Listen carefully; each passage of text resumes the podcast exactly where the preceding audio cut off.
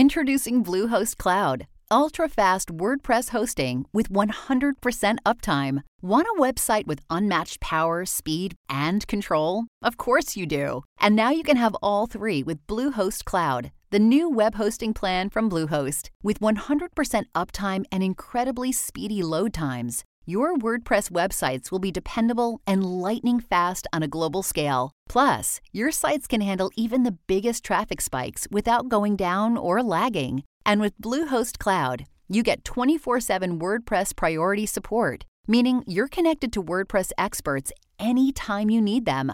Not to mention, you automatically get daily backups and world-class security. So, what are you waiting for? Get Bluehost Cloud today by visiting Bluehost dot com. That's Bluehost dot com. At Evernorth Health Services, we believe costs shouldn't get in the way of life-changing care, and we're doing everything in our power to make it possible. Behavioral health solutions that also keep your projections at their best? It's possible.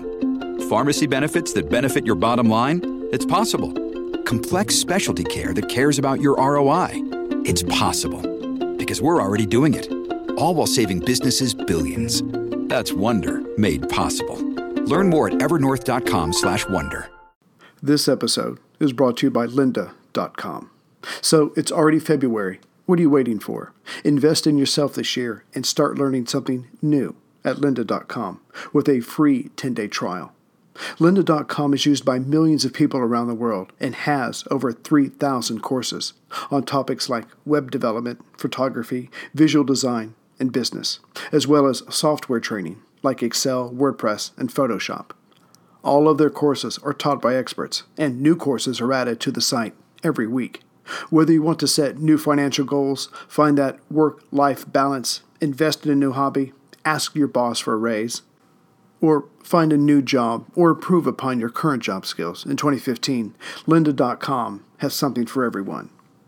So sign up for your free ten-day trial today by visiting lynda dot com forward slash WWII, and you'll get unlimited access to every course on lynda dot com, access to view tutorials on tablets and iPhone and Android mobile devices, access to new courses added every week. Some of the courses and videos you might like are ones like Getting Things Done by David Allen, the best-selling author, shares his tips for being more productive, Small Business Secrets, Gamification of Learning, or Business Writing Fundamentals. As for some of the courses I've tried and loved, um, I've been using the Photoshop to make even more designs for my coffee mugs, so expect to see an explosion of those on the website. And there's always WordPress for those of you who are just dying to start your own podcast. And I know you are. You've written to me. So after you listen to this episode and learn how the Germans almost lost Crete, invest in yourself and sign up in a free ten-day trial to lynda dot com by visiting, this is important, lynda dot com forward slash WWII. Go ahead. I challenge you to learn something new in twenty fifteen.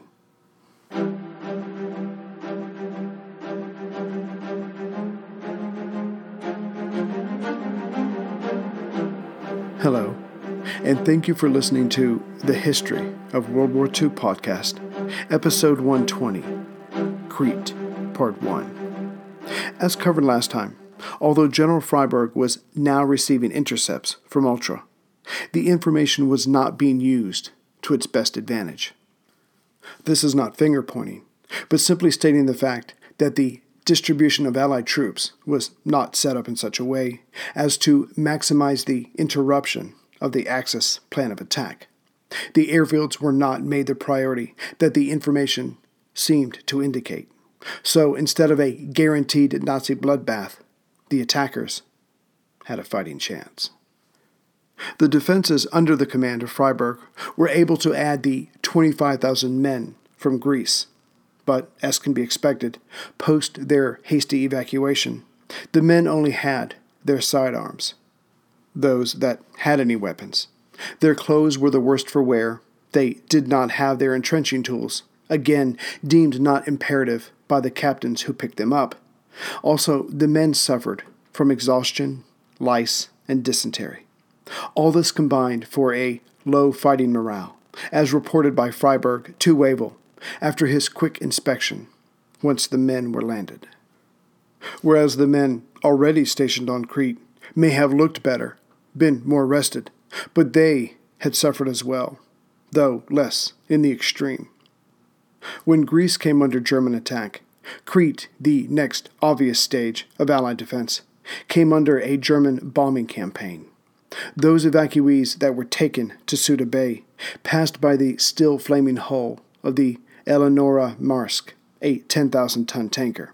It had been attacked on April twenty-fourth, and the subsequent burning of its hull lasted for almost a week. Surrounding the ship's husks, bobbing up and down on the waves, were the bodies of some of its crew and passengers. The remains of the H M S York was visible to those at Suda Bay as well. Many others, in their thousands, were landed at Chania to the west of Suda, and were given aid by locals of what they had. The soldiers rested and inhaled the ice cream and oranges offered to them. When these were consumed, the men of the Welsh regiment, being held back in reserve, offered the beleaguered men what chocolate, tea, and cigarettes they had. As can be expected, the number of men in need far exceeded the local resources, which meant their diet was mostly made up of bully beef and hardtack biscuits, with some jam. The empty beef cans were then used to drink water, the empty petrol cans used as cooking pots. Freyberg made a note of this ingenuity. He also recorded his desire to rid the island, and himself, of the fifteen thousand Italian prisoners, any Greek civilians who escaped from the mainland, as well as the thousands of Greeks and Anzacs who were injured. The seventh General Hospital, located three miles to the west of Chania, was quickly overwhelmed. On a darker note, as invention is the mother of necessity, the hungry, half-dressed soldiers of all nationalities started stealing what they needed to survive. But as much as this frustrated the straight-shooting Freyberg, this do-whatever-it-takes-to-get-things-done attitude would come in handy in Crete's soon-to-be darker days. Yet it's worth noting there were those who had it worse, and they were the Italian prisoners. After finding out how the Cretans treated killers of innocents, they couldn't wait to get behind barbed wire, anything to be further away from the local men who carried rifles slung over their shoulder, or the women who carried knives and were more apt to use them. To add to this travesty of woes that was Crete's part of this war, the island's irrepressible Cretan fifth Division that had repulsed the Italian allies were now trapped on the mainland and made prisoners. They had not been allowed to use the shipping of the Allies, who were focused on saving their own men. Yet the leader of the Cretan Fifth, a Greek, managed to escape to the island, but his life was cut short by an assassin's bullet. The attitude of the British and Anzac soldiers was, serves him right for leaving his men. And just one more story of missed potential in this tale of the Battle of Crete, and that is of S O E agent John Pendlebury. Back in June of nineteen forty, Churchill created the Special Operations Executive. The name, like so many others, was meaningless, but the S O E's job was to organize local civilian defense units that could wreak havoc on German resources behind enemy lines and pave the way for the Allies' return. And as many times as this has happened in British history, and I have certainly lost count, Pendlebury, who had no background in special operations, or Crete history, culture, or language, was chosen to organize local resistance here, and he excelled at it. Well, as much as he was allowed to. Freyberg didn't go in for all this outside-the-box military thinking, and so didn't give Pendlebury and the men who flocked to his cause arms. So, soon after arriving on the island, John Pendlebury became the unofficial king of the island. He knew all the right people in all the wrong places, was instantly recognized, and could walk into any town or bar without worry about his safety. The man was beloved by the Cretans, who knew he was there for them. He was known for his glass eye and his sword stick, and that he soon knew the best places for snipers and for sabotage, to be carried out. The man gave himself to the cause, which, unfortunately, was doomed to fail without the support he needed. His last letter to his wife held the words, "Love and adieu." But it would get much worse for the Cretans after the island's fall. Because the Allies did not incorporate the local resistance groups, they had no protection under the laws of warfare. They were seen and treated as guerrillas instead of resistance fighters. Their lot upon capture was a firing squad with no trial. As the Germans got closer to their planned invasion date, the Luftwaffe stepped up its measures to ensure that the intended targets on the island were exhausted, disorganized, and hopefully empty-handed. As the first half of May came and went, more Allied shipping was attacked, damaged, or sunk. Fewer ships of guns and ammunition made it to the island. By May twentieth, just before the Germans came, out of the twenty-seven thousand tons of food sent to Crete, only three thousand tons arrived. As for the newly arrived men, who recovered some of their morale over those three weeks, they entered into a game of cat and mouse with the German airplanes. The fighters and bombers buzzed the island constantly, looking for movement or the telltale sign of dust, kicked up by feet or wheels. The men cut narrow trenches into the ground and would lie low as the aircraft flew over. The trenches, these slits in the ground, would prove their worth in the coming days. Also, the gunners on the ground were either ordered or figured out very early not to shoot at the planes, even though they were, at times, only fifty feet over their heads. The reason was simple. Given the number of planes in the air or in the area, any reply from the ground, which might have taken out a plane or two, would have been met with overwhelming force. So, as the Luftwaffe bombed what they could and shot at anything that moved, the men below husbanded their numbers and their shells. The deaths from the indiscriminate bombings killed far fewer than imagined by the pilots. This, combined with swimming in the sea, lying under the trees, and the kindness of the locals, did much to restore the spirit of the men who had faced hell in Greece. When Freyberg conducted his last tour before the attack, he was able to report to Wavell that all ranks are fit and morale is high. "I feel that, at least, we will give an excellent account of ourselves," which was much better than his first report. Yet the words victory nor success were contained in the message. By the night of May nineteenth, the Anzac forces had recovered enough to enjoy some celebrating at night, when the air raids were less severe. In the early morning hours of May twentieth, some of the parties were still in full swing. Yet that is until the military police barged in with the news that the Germans were coming. In contrast to the Allied troops, the Germans' routine had been just as disciplined as if they had been preparing for a parade through the streets of Berlin. The fifth Mountain Division, which had seen action in Greece, was stationed with the seventh Parachutist Division, and they were both at full strength. Each one had its three battalions, and each of those their three full companies. And each of those had light machine gunners and eight Tommy gunners. There were also, assigned to each section, two dreaded snipers, who would make life hell for the enemy during a siege. Each company had flamethrowers and light and heavy mortar groups. But no one expected these mortar units to take out heavy or infantry tanks that were on the island, but they certainly could get at the troops, no matter what they were hiding behind. As for these heavier weapons, they would be dropped separately. As for on their person, each man had a pistol and a long knife.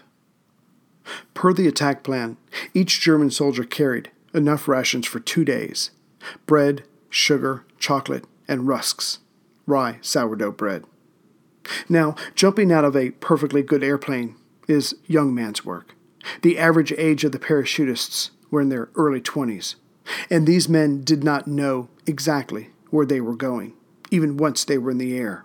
All they knew All they had trained for was to take whatever target was theirs within forty minutes. By oh five hundred, May twentieth, the first of the one hundred twenty J U fifty-twos began its start down the runway. Yet even before this, the seventy gliders had been dragged into the air by their J U fifty-twos an hour before.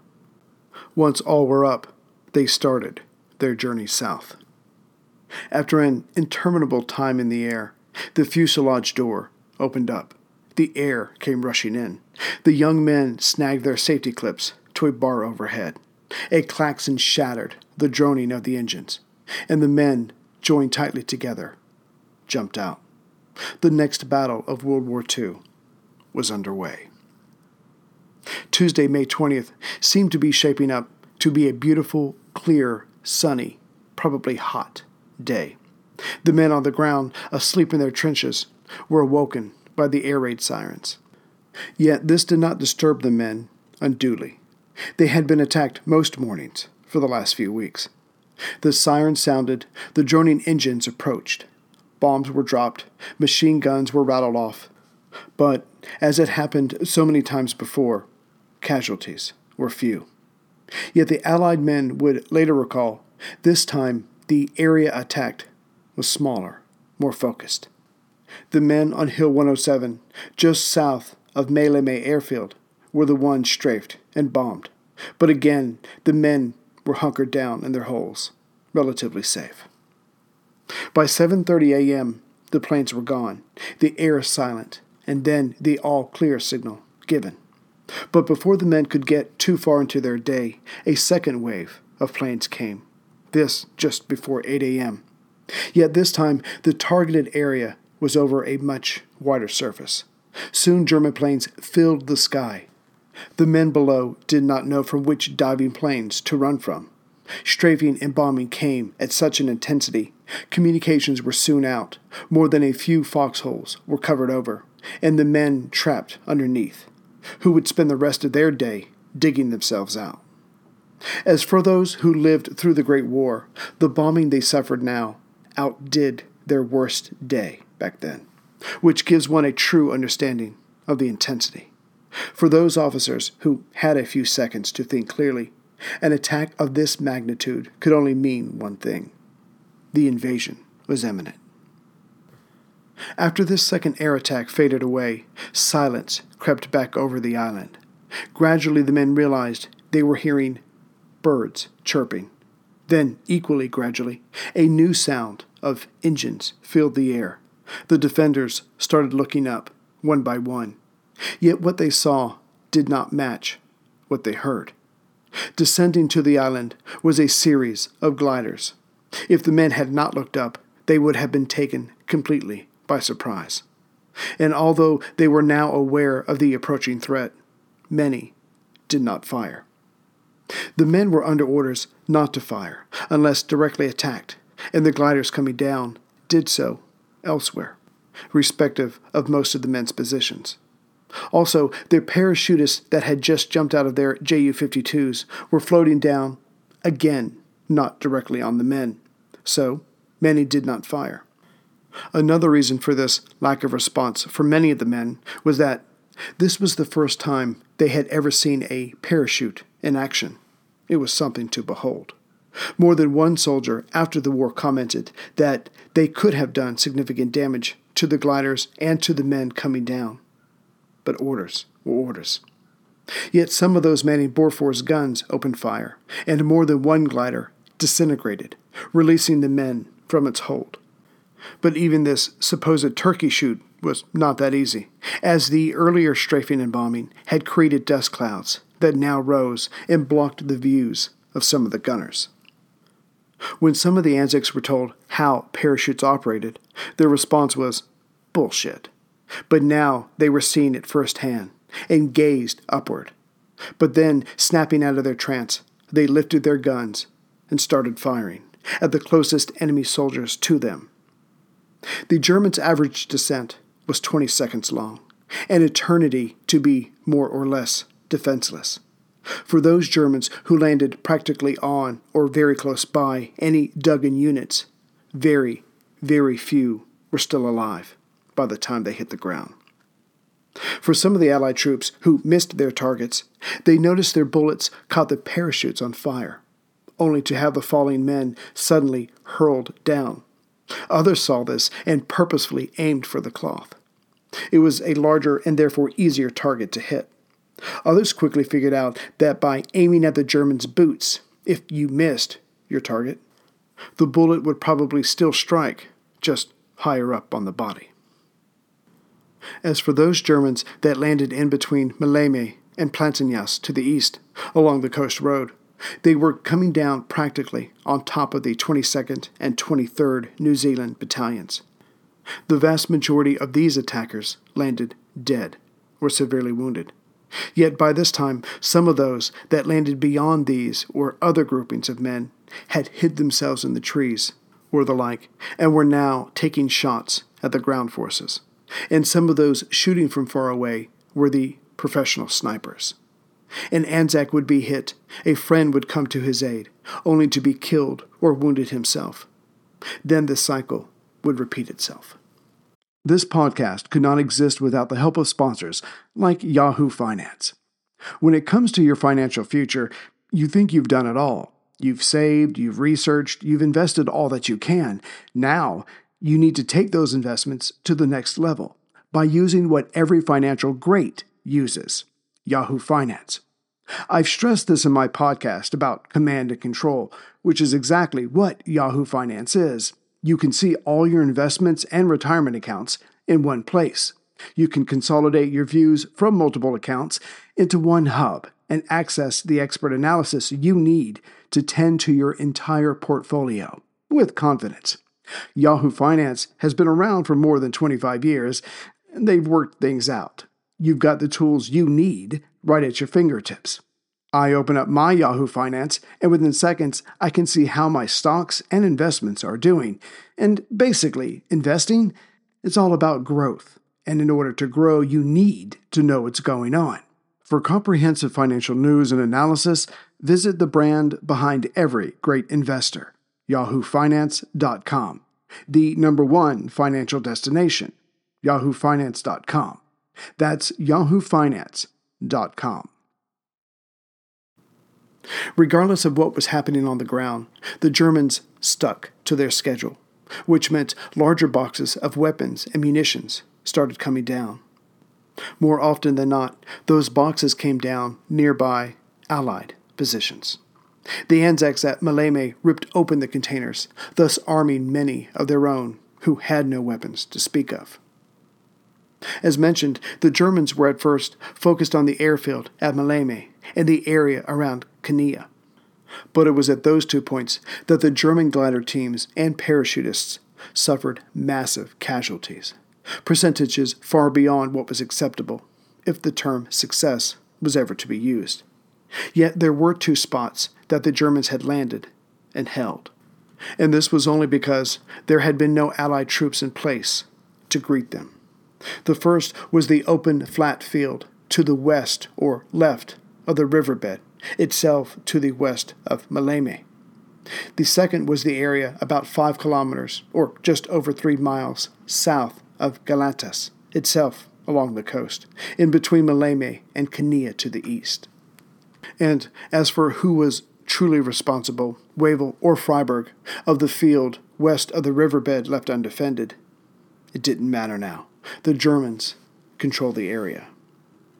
Now that the attack was in earnest, the sky was still filled with German aircraft as well as troops descending to the ground. By eight fifteen a.m., the concentration of landing German soldiers was to the west, east, and south of Maleme Airfield. The only thing stopping them from landing to the north was that there was only water there. The Maleme airstrip had to be surrounded and taken. The attackers that landed to the south and east of the airstrip suffered heavy casualties. The men to the west did not. Their comrades, who had come down before them, controlled the area. Parachutists had also landed near Hill one oh seven, just to the south of the airfield.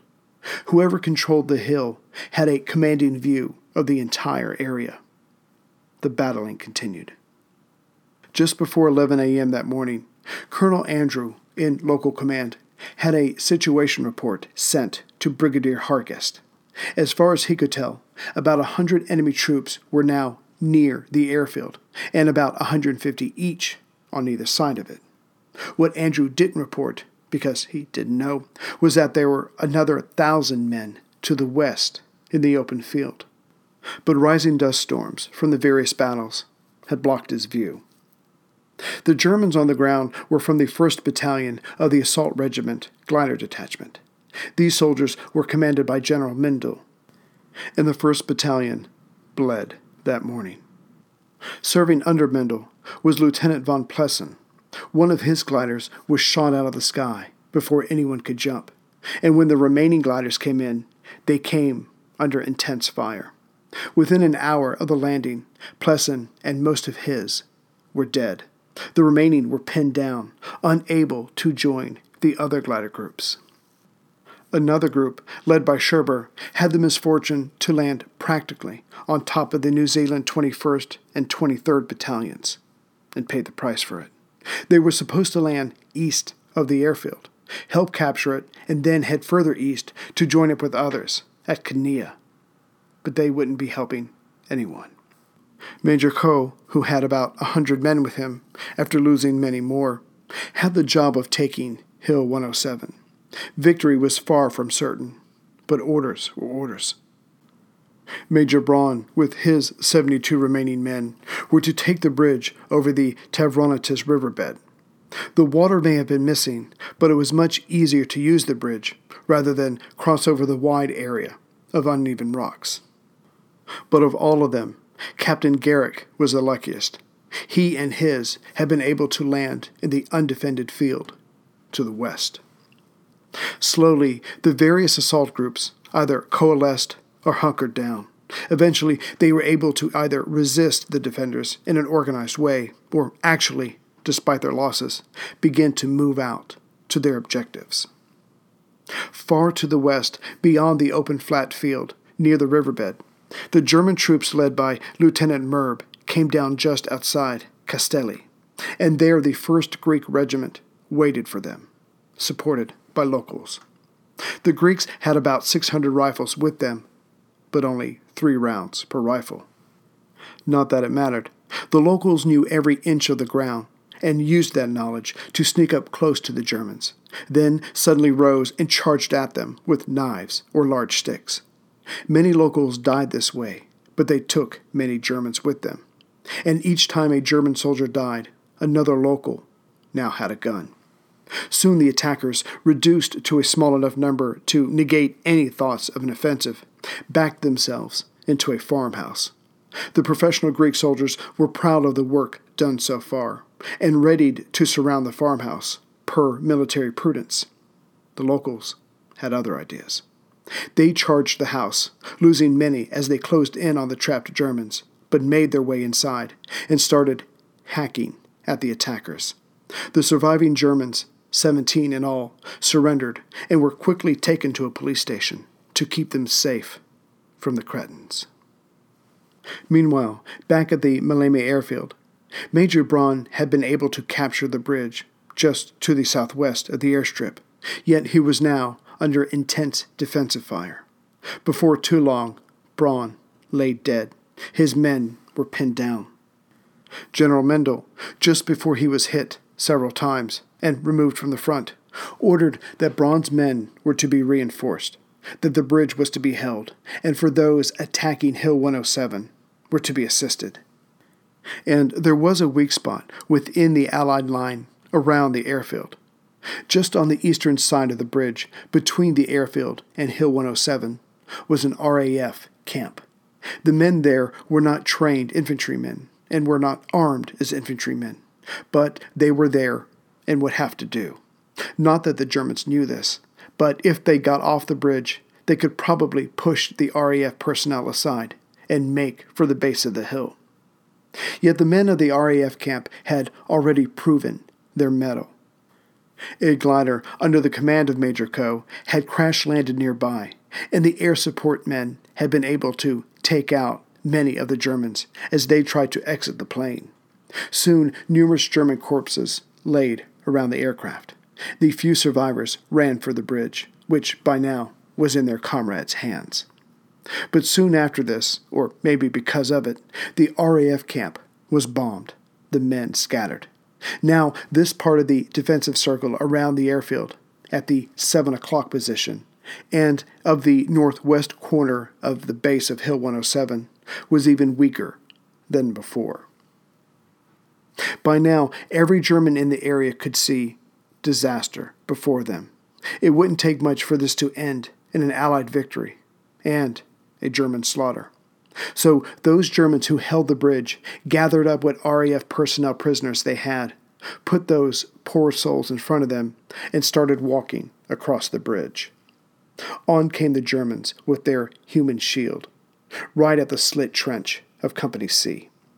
The New Zealanders, lying in these ditches, could see what was happening and held their fire. But as the Germans got closer, they started firing on C Company, who kept their heads down as best they could, and collectively decided not to fire back. The Germans came on, firing as best they could, while hiding behind their prisoners, who had their arms up and Tommy guns at their backs. Then the ranking man, closest to the increasingly desperate situation, said to his men, "Hang on, hang on." His men guessed his plan. As the Germans came within forty yards of the closest trench, the man, his name Haddon Donald, yelled, "Drop! We're going to fire!" The prisoners did, and then the men of C Company did. Many Germans were hit. The survivors ran back to the bridge. Unfortunately, at least six R A F men were hit as well, and now laid among the attackers. By noon, the only non-contained Germans in the area were either to the west of the riverbed or at the base of Hill one oh seven, where they had secured a hold. As for the Allies, those pinned down in the slit trenches, or without some cover over their heads, were burned by the midday sun. The Germans suffered as well, and still had the onus of subduing the island. As the Germans were reorganizing after their initial losses in the west, Group Center was assigned the task of capturing Chania, some fifteen kilometers, or nine miles, to the east of Maleme. The group had been under the command of General Sussman, but his glider, after almost colliding with a bomber, had its wings fold up, and so crashed on the island of Chania. Everyone on board was killed, but the battle continued. One of the two detachments, led by Captain von der Heydt, missed their landing zone in the confusion, but still managed to come down relatively safe around Perivolia, five kilometers or three miles south of Chania. The other detachment was scattered to hell and back, and those that were of small groups were killed by the locals. Still, three hundred fifty of them managed to make their way to a local prison located just to the west of Captain von der Heydt's position. The seventh Company landed just south of Galatas, itself to the west of Chania. Those men tried to take a nearby hill named Pink Hill, but were repulsed by the men of the New Zealand Petrol Company and their Bren guns. Yet the Germans had some success. The twelfth Company was able to clear the Greeks off of Cemetery Hill, itself just next to Pink Hill, and take that. So they had a commanding view of the area. As things stood at the moment, the Allies still held Chania and the coast road, with the Germans in control of a large section of territory just to their south, except for the seventh General Hospital along the coast, west of Chania, between Galatas and Chania. Men from the German tenth Company landed near the hospital, and their commander, Nagel, had them move in cautiously, as wounded German prisoners were known to be held there. As the invaders came floating down, those wounded Allied patients that could left their beds and looked for nearby trenches to hide in. The German patients slash prisoners used mirrors to flash sunlight and guide their comrades to them. By eleven a.m., the tenth Company controlled the hospital. In one stroke, the road from Chania to Maleme was bifurcated, not to mention a starting point to later attack Chania itself had been established, Now that they were in control, the Germans made an Allied prisoner climb up a tree and hang a white flag. And this worked, as the Luftwaffe soon stopped strafing the building and its grounds. But then several Allied light tanks showed up and started shooting what Germans were near the windows. The three hundred men left with Nagel did not have anything strong enough to combat the tanks, so it was decided to make good their escape and head south to join with Group Center. Once again, the Germans gathered what prisoners could walk and took them as they left the area. Coming upon a New Zealand patrol, the Germans made their prisoners keep quiet. The patrol sensed nothing, as they were too far away to get a good look. But within a few minutes, the patrol came back. A nervous German pilot, his plane had been shot down, panicked and fired a gun. The New Zealand nineteenth Battalion fired back with their Bren guns. At first, the defenders did not know their comrades were among the Germans, and a few were killed. But soon the nineteenth realized this and were more selective with their shots. For the next hour, the battle raged. The Germans were outgunned and soon outnumbered as more New Zealanders came up from behind. The hospital was retaken. The Germans with Nagel were reduced to a few, and those few surrendered. Nagel was killed during the firefight. The day wore on, as did the heat. The pills the Germans were given to chase away fatigue piqued their thirst. Yet the men carried very little water, and what water they found nearby was not for drinking. The attackers suffered in the heat as the hours went by. If that were not bad enough, some of the German sub-commanders, such as Lieutenant Gentz, had, just before his plane took off, been given a note. The note read simply, "We were wrong in our estimation that twelve thousand troops were protecting Crete." A more accurate number was forty-eight thousand. Yet the German plan was unaltered. Further to the east, about forty kilometers, or almost twenty-five miles, was the town of Rethymno. Its airfield was another eight kilometers, or five miles, to the east, and they were about to have their turn. Assigned to capturing the town and airfield was Colonel Sturm of the second Parachute Rifle Regiment, also a part of Group Center. Sturm's plan was to have Captain Weidmann use the whole of the third Battalion, joined by heavy machine gun and artillery units, land at Perivolia. It shared the name with the Perivolia near Chania, about two and a half kilometers east of Rethymno, secure that, and then move west against the town. Meanwhile, Major Coe and his men, the smaller unit of the two, but they had flamethrowers and motorcycles jumping with them, were to land east of the airfield, organize themselves, and then capture the airstrip. Straightforward enough, but even this direct plan of attack was to go horribly wrong.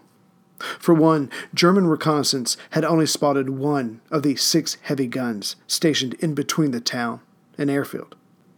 They were hidden in tree-covered hills in between the two targets, just below the coast road, as were Greek reserves and two infantry tanks.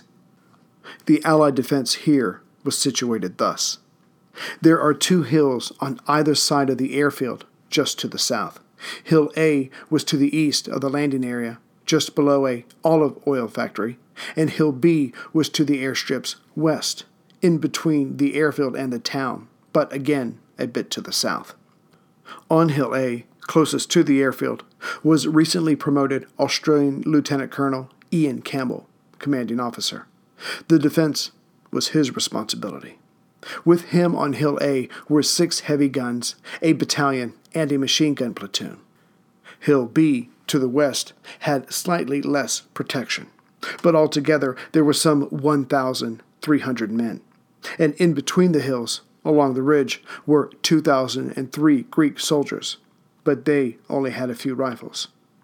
Speaking of which, not every man on Hill A or B had a weapon either.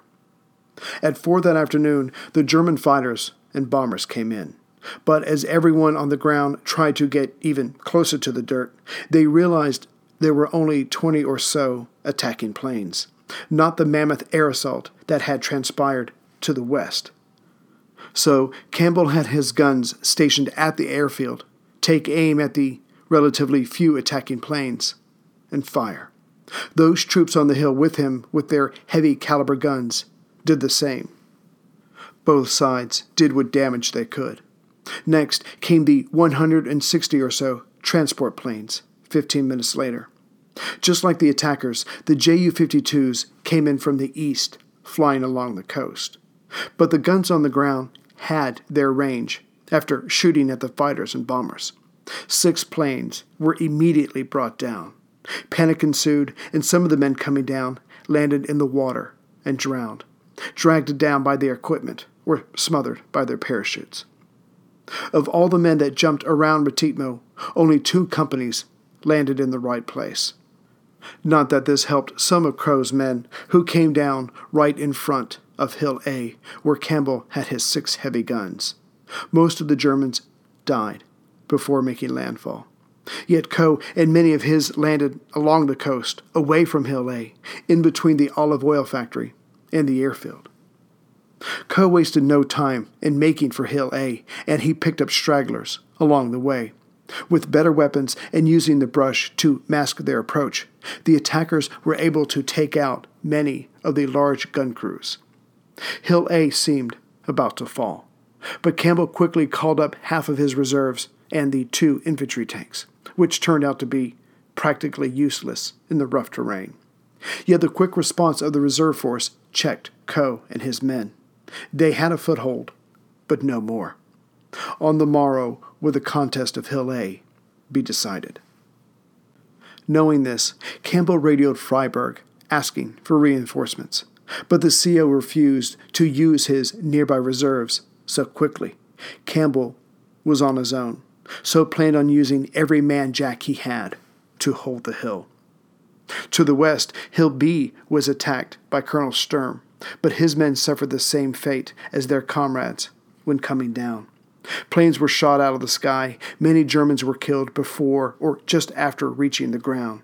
Sturm and those closest to him only survived because of the deaths of their comrades had bought them precious time. But just before full dark, Major Sandover, in charge of the troops on Hill B, used his entire battalion to scour the area and, before too long, captured many prisoners. Sturm would be among them by next morning. Sandover and his also gathered up many German supplies and weapons. When dawn came, Campbell was ready. Using every possible man, he charged the German position with a Greek regiment on each flank. The Germans were shocked by this direct attack and allowed themselves to be pushed back, all the way to the olive oil factory along the coast and to the east of the airfield. As for Captain Weidmann, the other part of Colonel Sturm's force, he and his landed in the relatively safe area in between the town and the airfield. Yet once they were down, the closer they got to Rethymno, the more they saw of Cretan fierceness. Weidmann realized that taking the town would cost him dearly, more than he was willing to pay. So he set up a strong defensive work at Perivolia, just to the east of Rethymno, and waited. The largest part of the German attack on Crete fell on the area around Heraklion, to the far east. Group East, under Colonel Brower, was to capture the city, the airstrip, and the four-kilometer open beach area in between the two. This would give the eighty-fifth Rifle Regiment space to land, organize, and then begin the conquest of the eastern half of the island. But just like Rethymno, the Germans massively underestimated the number of defending troops. Instead of the four hundred man pushover at Heraklion, there would be waiting three British battalions, one Australian battalion, and men from an artillery regiment who were now assigned infantry reserve status. Again, it's worth pointing out the defenses of the Allies. The airfield to the east, or right, of the walled town was protected by the second Black Watch. Besides the airstrip itself, these men held an area at least one kilometer to the west and two kilometers to the south of the airfield. The area to the east of the landing area was coastline and sea. Nature had secured this for them. Just to the south of the airstrip was a hill called Hill East, which the Watch held as well. Their defense of the airfield was augmented by two Bofors guns at either end of the airstrip and two infantry tanks. Just to the west, or left of the Black Watch, was the two four Australian Battalion. They held an area just as large as the Watch, but as that group's area controlled the airfield and a large part of the coast road, the Aussies' most northern point just brushed the coast road. There were also two raised areas to their south, called the Charlies, and with these the Australians had a better view of the whole area. To the west or left of the Aussies, the men of the seventh Medium Regiment Royal Artillery controlled an area of the coastline and the coast road, not to mention the headquarters of the fourteenth Infantry Brigade. And just to the southwest of them were two other groups, one of the second York and Lancaster, and the other the second Leicesters. And finally, going more west to the town of Heraklion itself, this was guarded by the third and seventh Greek regiments. Just as at Rethymno, the Luftwaffe came in first to strafe and bombard. Hopefully, this would keep the enemy's heads down long enough for their parachutists to land in relative safety. At four p.m. that afternoon, two hours later than planned, seven hundred fifty fighters and bombers harassed the Heraklion area for an hour. Only then did the transport aircraft come in, again from the east. But during that hour of attack, the Allies showed great discipline by not firing back. To do so would have shown their positions and invited death. Certainly, some of their men died, not fighting back, but the survivors managed to hold on to their munitions and keep their locations secret. So, when the one hundred fifty J U fifty-two transports flew in low and slow, guns from the East Hill and the two other hills, the Charlies, opened up. Fifteen J U's were obliterated before the men could jump. The men on the hills later remarked that they were shooting not up, but level at the low-flying planes. It was another turkey shoot. The men coming down were hit by small arms fire, fire from the Bofors, the tanks, or from the artillery. Either way, it didn't matter. Many, many scores of young men came back down to the earth, already dead. Within twenty minutes, the majority of the German battalion that was dropped, half to the east and half to the west of the town, were dead. Some of the few survivors gathered in a barley field, but the Allies set out a light and then shot the Germans as they ran away from the flames. A few others actually made it to the town itself, but then were chased by locals, being led by Pendlebury, the special agent come unofficial king of Crete, and Captain Santanas. Not knowing or assuming the outcome of this attack, more German troops were parachuted near the Heraklion airport at seven twenty p.m. Taken by surprise, this attack group managed to push back the defenders, who were forced to take boats and leave the airfield from the east coastline. They would later be picked up by a British destroyer. That evening, the Germans believed that the majority of their forces had landed unopposed. So, Student readied for Phase two, the landing of men from the fifth Mountain Division. Just before darkness, two more J U fifty-twos were sent to land at the airfield at Maleme to prepare the way. As the planes touched down, they were assaulted on every side by enemy fire. The pilot poured on the power, lifting off as the firing continued. By midnight, Student realized, looking at what photos had been taken and what few reports had come in, the German officers who would normally send in reports were dead, that they held none of the airfields. The casualties had to be in the thousands, that many, if not most of their men, were dead, wounded, or captured, that the food, water, and medicine of those still alive on the island had to be running out. There was only one thing for it, as giving up was not an option. Student would pour everything he had left into a concentrated effort at Maleme. Colonel Ramp's parachute battalion would be dropped off on either side of the town. At least there, Group West held some territory. and the airfield there now seemed to be in no man's land. Seaborne landings were also to be directed at Maleme.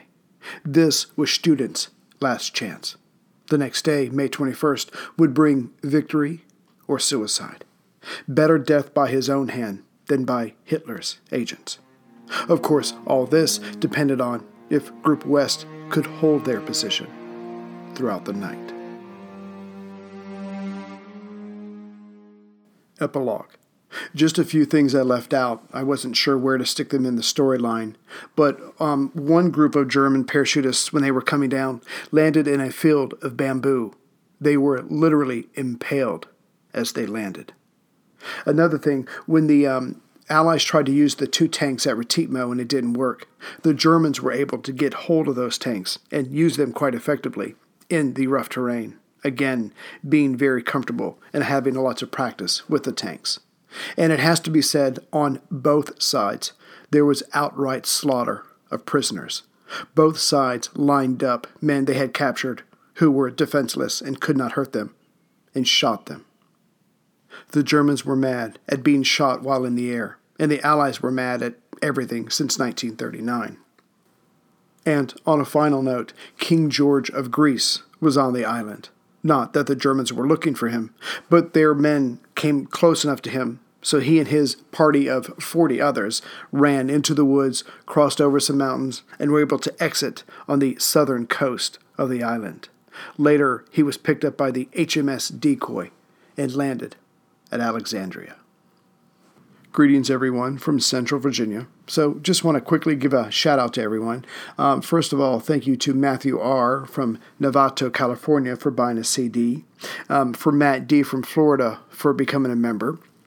And um, as far as donations, I got one from Vanessa S. in Blewett Spring, Australia. I'm sure I'm saying that wrong. And Salim Mohammed of Surrey, U K. So thank you very much, guys, for supporting the show. Um, I hope you listen to the Churchill one and like that one. I'll try to stick more in there as I can.